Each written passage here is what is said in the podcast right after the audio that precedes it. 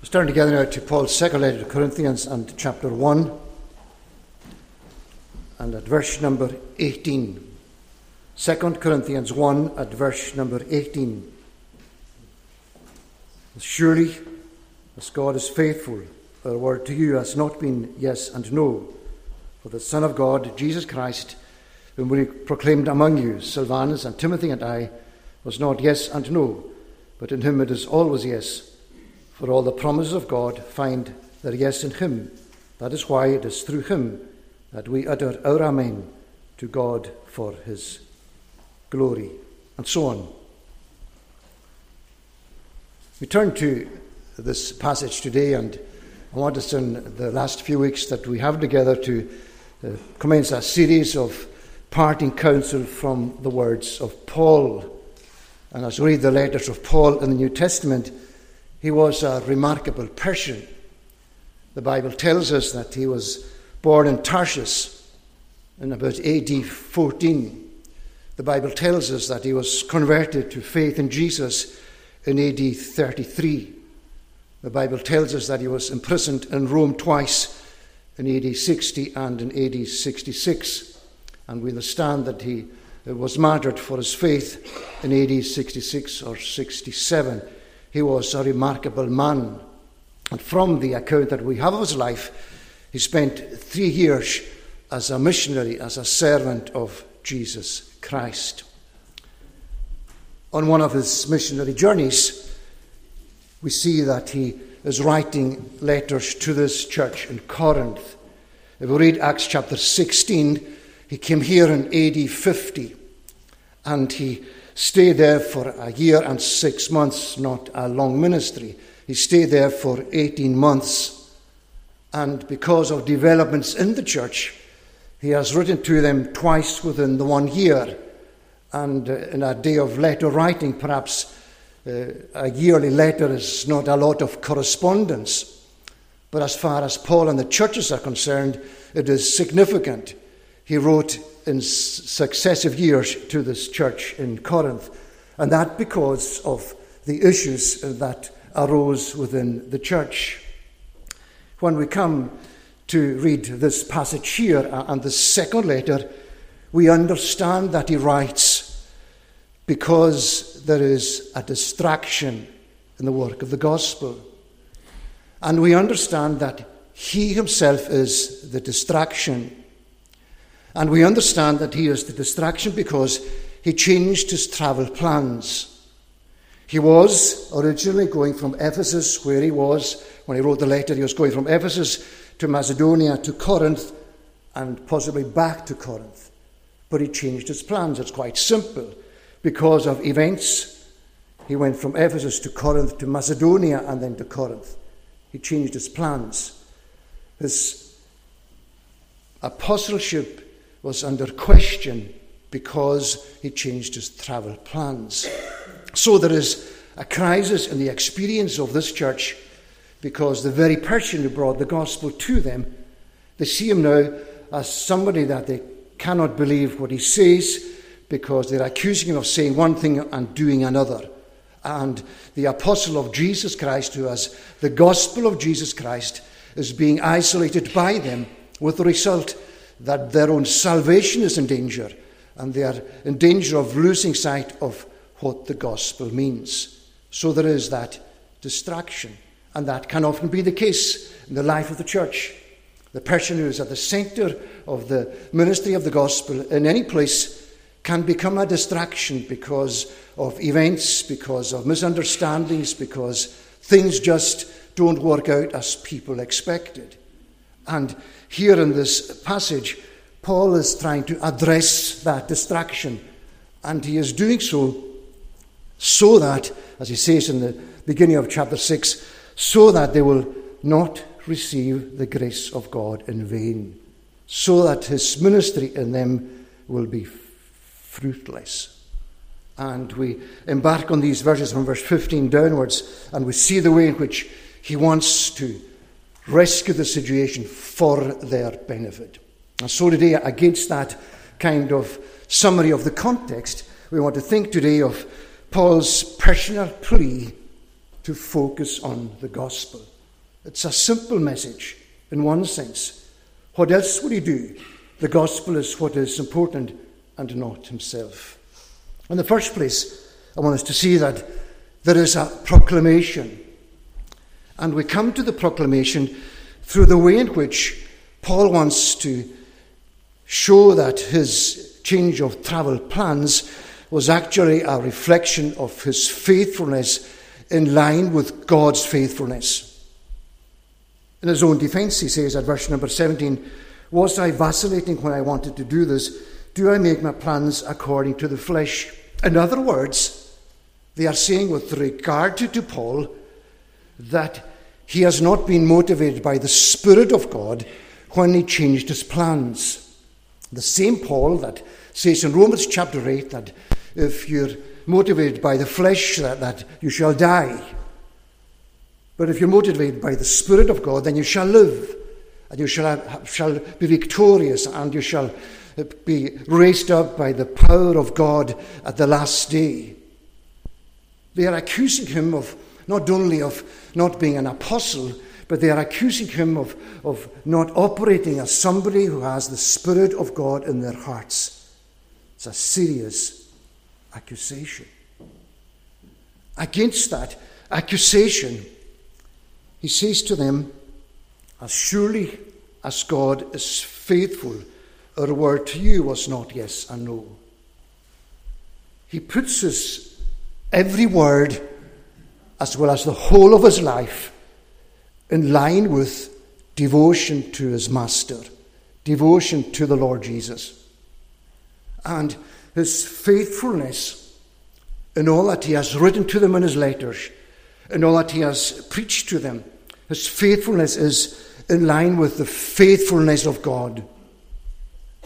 The God who is absolutely trustworthy. The God whose word cannot be questioned.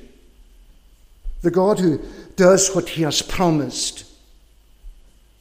The God who does what he has promised sometimes in ways that surprise the people, but the God who does what he has promised. In line with that faithful God, Paul wants to say to them, Our word to you has not been yes and no. His word that was written in the letters, his word that was preached, it wasn't a, a mixture of yes and no. It wasn't a confusing message. The message that he preached, as we read in 1 Corinthians, is the word of the cross, which is folly to those who are perishing. The gospel that is the power of God unto salvation. It was not yes and no. At no time could they say, with regard to his preaching of the word of God, that it brought that sense of confusion in their minds not knowing what was true and what wasn't. And Paul, because of his relationship with the Lord, is confident in the presence of God, of his own sincerity. And he wants to, to communicate that to them so that they will understand the importance of his proclamation and understand that whether he went to Macedonia first or not, it's not the issue. The issue is that whatever he has said, it has been in line with the purposes of God and with the plans of God. And it's always important for us to, to lay hold of that and to grasp that. Paul will say in, uh, to the church of Philippi, For me to live is Christ. And how can they accuse him of, of doing the very opposite? Somebody who is completely devoted to his master and they are saying that he doesn't know whether he's coming or going, and they don't know whether they're coming or going because of him. Here is the sincere Paul, whose sincerity is in line with God's sincerity, and who is entirely trustworthy in all that he writes and in all that he proclaims. And from there he goes to, to speak of the gospel itself the Son of God, Jesus Christ, whom we proclaimed among you, was not yes and no, but in Him it is always yes. The proclamation of the glorious gospel of the Son of God, Jesus Christ, heralding the good news of all that God did in Jesus, and heralding that in a way which was always yes. From the first time that he preached the gospel, after he met with Jesus on the road to Damascus, from the first time, the gospel is yes. Yes, you are sinners. Yes, Jesus has died for our sins. Yes, you can be re- reconciled to God by believing in Jesus. It's all yes. This is the only way, the unique way. It is proclaiming the uniqueness of Christ in the uniqueness of the gospel and doing so in such a way that emphasizes always the truth of God. So that Jesus, who says, I am the way, the truth, and the life, it's the very Jesus that Paul proclaims with no deviation from that. Sincere in his letter writing to them, and sincere in the way that he proclaims the gospel to them. And this is always yes. And he always has the sense of, from one single moment, it came about. There was a, a new beginning, a genesis in his life. There's a new beginning. From that moment, the gospel was clear. He saw, he says in chapter 4, he saw the light of the knowledge of the glory of God in the face of Jesus Christ. And from then, he communicated that light he, he didn't put anything in the way of that light. He let it shine brilliantly as he preached the gospel to those who were in Corinth. The proclamation. And today, the important thing for us is to recognize the sincere gospel of Jesus Christ to embrace the fullness of the truth as it is in Jesus, to shut the distractions out of our minds, whatever the distractions might be, but to recognize and to accept the gospel in all of its fullness and in all of its power, and to recognize that it always says yes. To whatever the Bible says, it always says yes The proclamation, the personal plea, focus on the gospel. Secondly, there is the persuasion. And the persuasion comes, first of all, in the light of the faithfulness of God.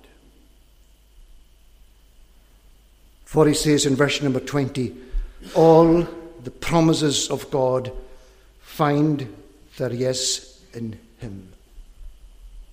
All that God has said in advance with regard to the work of salvation. Everything that has gone before. The writer to the Hebrews says in, in Hebrews chapter 11 that Abraham, the one who received the promises, was ready to offer up his son. In other words, there is a way in which Paul in his writings draws all of the promises of God back to that great promise given to Abraham in Genesis number 12, when he called him out of Ur of the Chaldees, when he said he would bless him and make him a blessing, when he said to him, In you shall all the families of the earth be blessed. And the same Paul says in Galatians 3 that in that great proclamation to, to Abraham that the gospel was first preached to him. And Paul wants the Corinthian church to recognize that all of the promises of God, everything that God has spoken from the very beginning. We see Jesus after his resurrection. We see him meeting with folks going to Emmaus. They're saying, we, we thought he was going to redeem us. And have you not heard what's happened? He's died. He was crucified. Their hopes had collapsed. God had done the expected thing, the unexpected thing. And Jesus himself appeared to them. And he said to them, O fools and slow of heart to believe all that was written by the spoken by the prophets. And opening to them the scriptures, beginning with Moses, beginning with the, the Old Testament, the first books of the Bible, beginning with Moses, he interpreted the scriptures for them, the things concerning himself. What a sermon that must have been. Starting the, from the beginning of the Bible, Jesus seeing all of these promises fulfilled in himself, and doing so now, especially having endured the cross, and now being raised from the dead by God the Father, who was proclaiming his, his yes to Jesus when he raised him from the dead. Yes, you have finished the work. Yes, you have honored me. Yes, you have done everything that I have asked you to do. And yes, I am now going to glorify you. All the promises of God find their yes in Him, in His passion alone. It's all that God has spoken in the Old Testament, converging and coming to find themselves in Him personally. And uh, in that sense, He Himself is all of the promises of God. What has God said? What has God said He would do? Let me interpret the whole of the Bible in the light of what happened to Jesus from his entrance into this world to his resurrection glory. Let me understand everything in the passion of the Lord Jesus. All the promise of God find their yes in him. That's the gospel that Paul preached. That's the gospel that we preach following in the footsteps, footsteps of Paul, that, that here is God's yes to his promises. And it is remarkable that when Jesus was telling the disciples that he was going to go to the cross in fulfillment of the promise of God to die for the sins of the world. His own followers, Peter saying to him, Oh, that, that, that be far from you. No, that cannot happen to you. It wasn't that God wasn't fulfilling his promise, it was that Peter didn't understand how the promise was going to be fulfilled. But Jesus wanted him and the disciples to know, and wanted Paul to know, and wants us all to know that the way that God fulfills his promise in Jesus is in line with all that was in his heart. And if we don't understand it, it's not because God has changed his plan or changed uh, the way in which He's going to work out His plans. It's because we fail to understand. All the promises find God's yes in Him. And every time we hear the gospel and have our attention drawn to, to Jesus on the cross, let's hear the voice from, from the throne of heaven the God of creation and the God of salvation. Yes, this is my yes to the world. Can I f- fulfill my promises? Can I do what I said I would do? Look at the cross of my son Jesus. Yes, I can do it. I have done it. Look at his resurrection. Yes, I can do it. The persuasion and the faithfulness of God. And it is there that Paul wants to remind them that it is this gospel that he preached, that they are saying that he failed to preach with clarity, that it is that gospel that they were persuaded to embrace. That is why, because God said his yes, promises fulfilled. That is why it is through him we utter our Amen to God for his glory or to his glory. Through him. We come to, to Jesus in the gospel. They came to the Jesus that Paul preached. And through him, what, what do they say? When they hear God saying yes, they utter their Amen. They embrace the very yes of God because the yes of God is in the of Jesus. And that's where they find the salvation that they embraced when Paul came to, to preach the gospel to them in AD 50. We read in various places in the Old Testament the importance of the Amen. It's agreeing with someone else's statement or the truthfulness of someone else's statement. It's our, our affirmation and our embrace of what has been said. David brought the ark into, uh, back, back to Jerusalem, to, to the tent that he had made. And he gives thanks to the Lord and uh, they, they call on the name of the Lord. And he says to the people, Save us, O God of our salvation. This is the prayer. And all the people said, Amen, and praise the Lord. They, they saw the moment. They saw the significance of, of the ark back in, in, in Jerusalem. And they said, their Amen to the praise of God. And that is the persuasion of faith. And interesting that the word faith itself, its root in the Greek language is to be persuaded. And that's exactly what, what Paul is saying here. And with regard to that same gospel, that it is for the glory of God or to the glory of God. The Paul who says in Galatians 6, God forbid that I should boast in anything but in the cross of Jesus Christ all that God has done in fulfilling his promises in Christ are to make his name great, for him to have all the glory. And when they came to embrace Jesus and Paul's gospel, the name of God was made great. That this is the God who,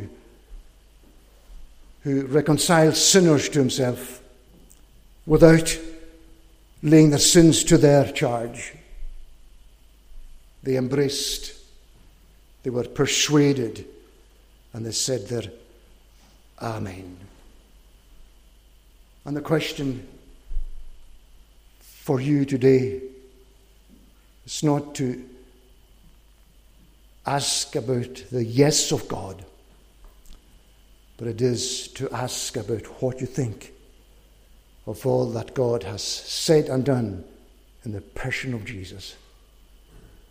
If you recognize that all of God's promises are in Him, then if you have faith, you will be fully persuaded that this Son of God, this Jesus of Nazareth, the Christ of the glory of God, that He must be your Saviour because he is God's Saviour and because God has sent him into the world to be the Saviour of sinners like you. The persuasion. What do you think?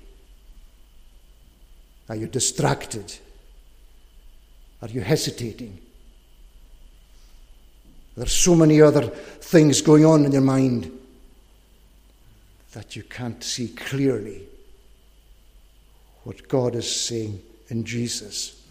And therefore, you are not yet persuaded. Proclamation, persuasion. And finally, participation. He wants them to remember that it is this gospel that they are already participating in and receiving the blessings of.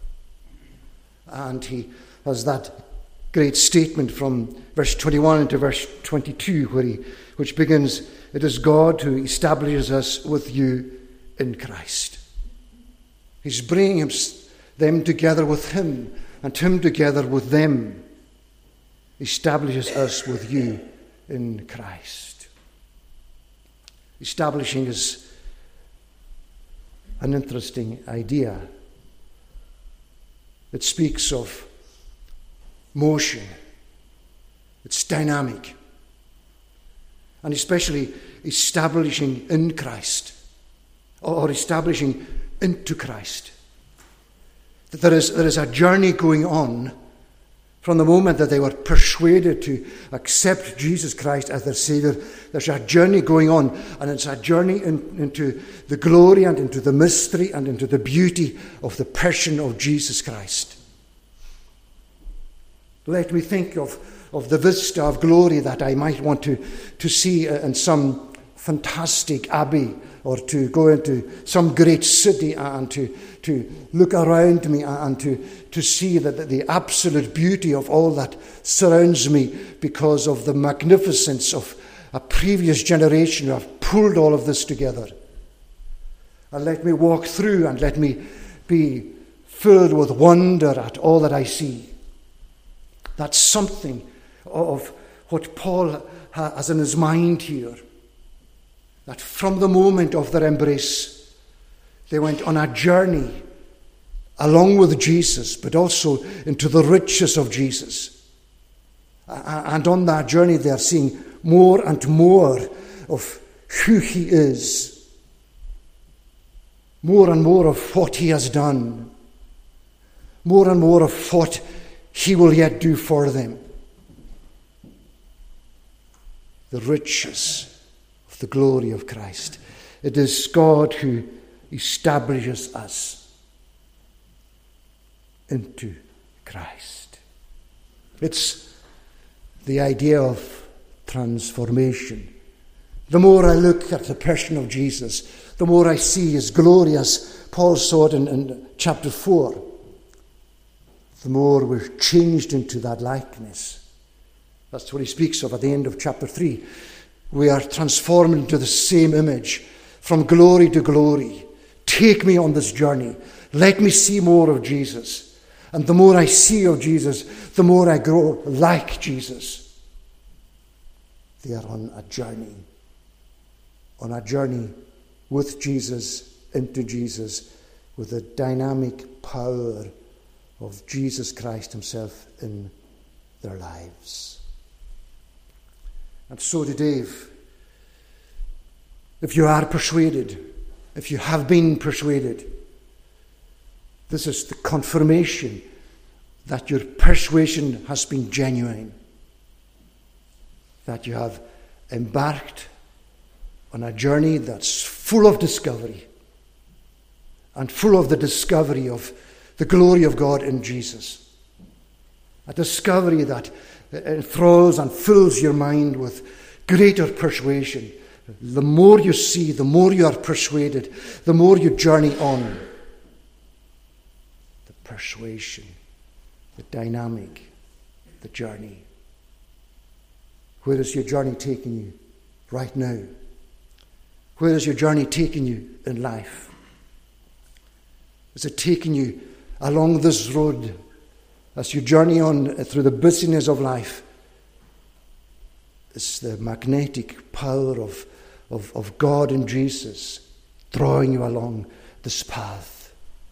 It's the spotlight of the Spirit of God shining on the beauty of Christ more and more as you journey on from day to day. There is that sense of participation.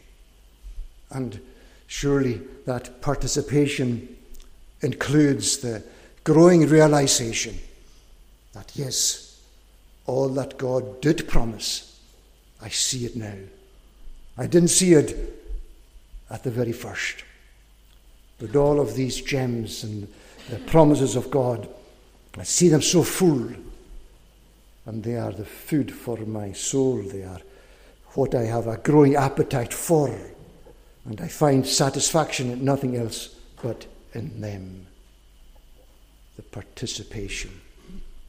And that participation of their ongoing lives based upon the triple elements of the day of their conversion. And that's what we have in verse number 22. Uh, end of verse 21 and into verse 22. He has anointed us, set us apart. David was anointed king, set apart to serve God.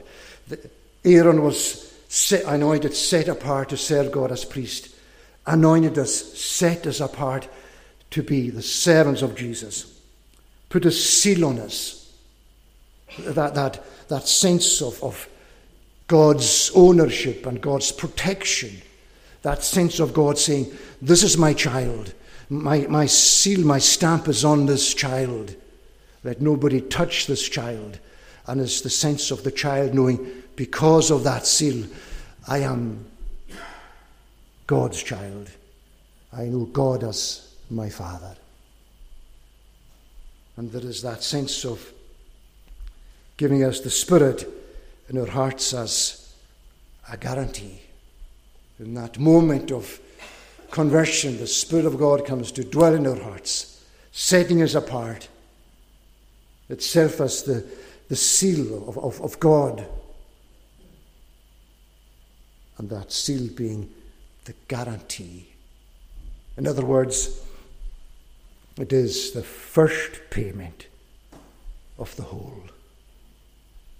The contract that is entered into on the basis of a first installment is a contract that is secure for the fullness of the payment. And the person who makes the first payment undertakes to pay the rest. And so God has given them His Spirit in their hearts as a down payment. The God who is faithful, the God who cannot lie, He has given us the first installment, the deposit, and that secures for us the final fullness of the blessings of eternal salvation. And Paul wants them to to see the, the security of which the gospel has given to them. And for ourselves today, let's seriously ask ourselves about our participation in, in all that God has done in Jesus. Let's ask ourselves what journey are we on? What power works in our lives? Let's ask ourselves who do we think we are? Are we the children of God? Who does God think we are? Does God think we are his children?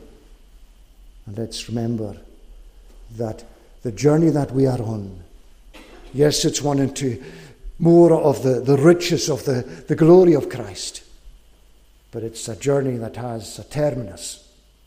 It has a goal, it has an end. And that is when we have the fullness of the payment and when God fills our hearts in the day of the glory of the resurrection, with, to make us spiritual, complete in, in body and in soul,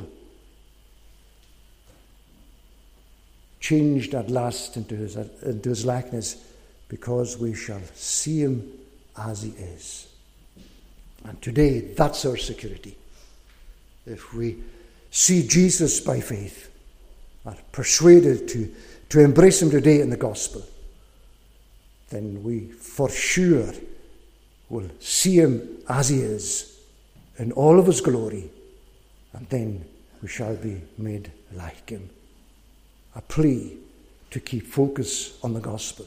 Whatever happens, let the gospel be central to your life and to your way of thinking, and may you ensure that daily you seek to be persuaded that Jesus Christ is your Saviour and participate in the riches of the grace of God's eternal salvation. May God bless His word to us. Let us pray. Most gracious God, we bow before you to seek to honour your name. The gospel is filled with such beauty. It is so powerfully attractive because your Son is at its centre. And we pray today that we may all feel that in our own hearts. And may we long to know more of your love poured out through Jesus Christ, your Son. And may our lives therefore be lived for you under the banner of your love and focused with sincerity of heart upon you in the gospel from day to day, we do pray. So bless your word to us and hear our prayer. We ask these things for Jesus' sake. Amen.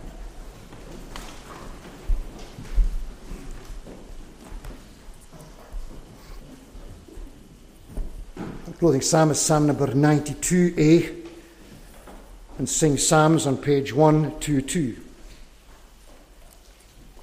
Psalm number 92a on page 122 and at verse number 8.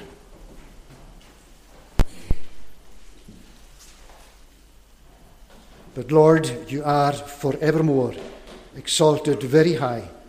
All evildoers will be crushed, your foes will surely die. From verse 8 to the end of the psalm to God's praise.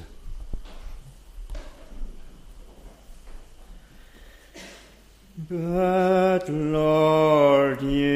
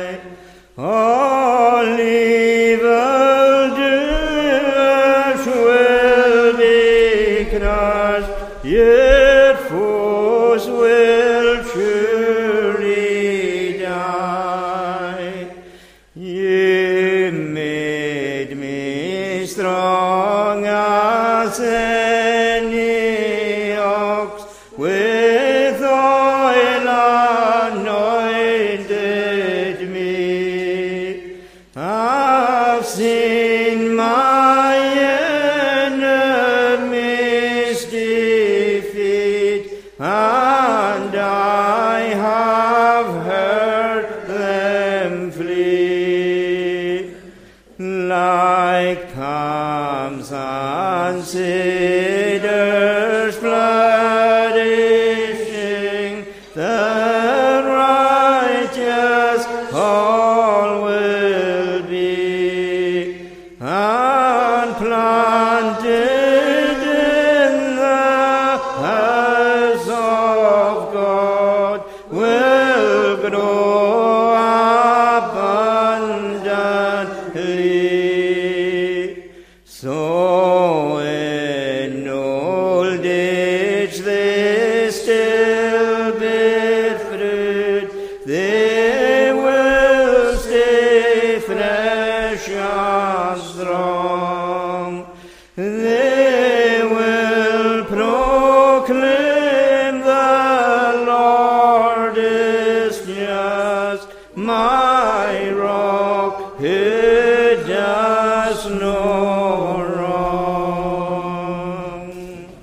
stand for the benediction.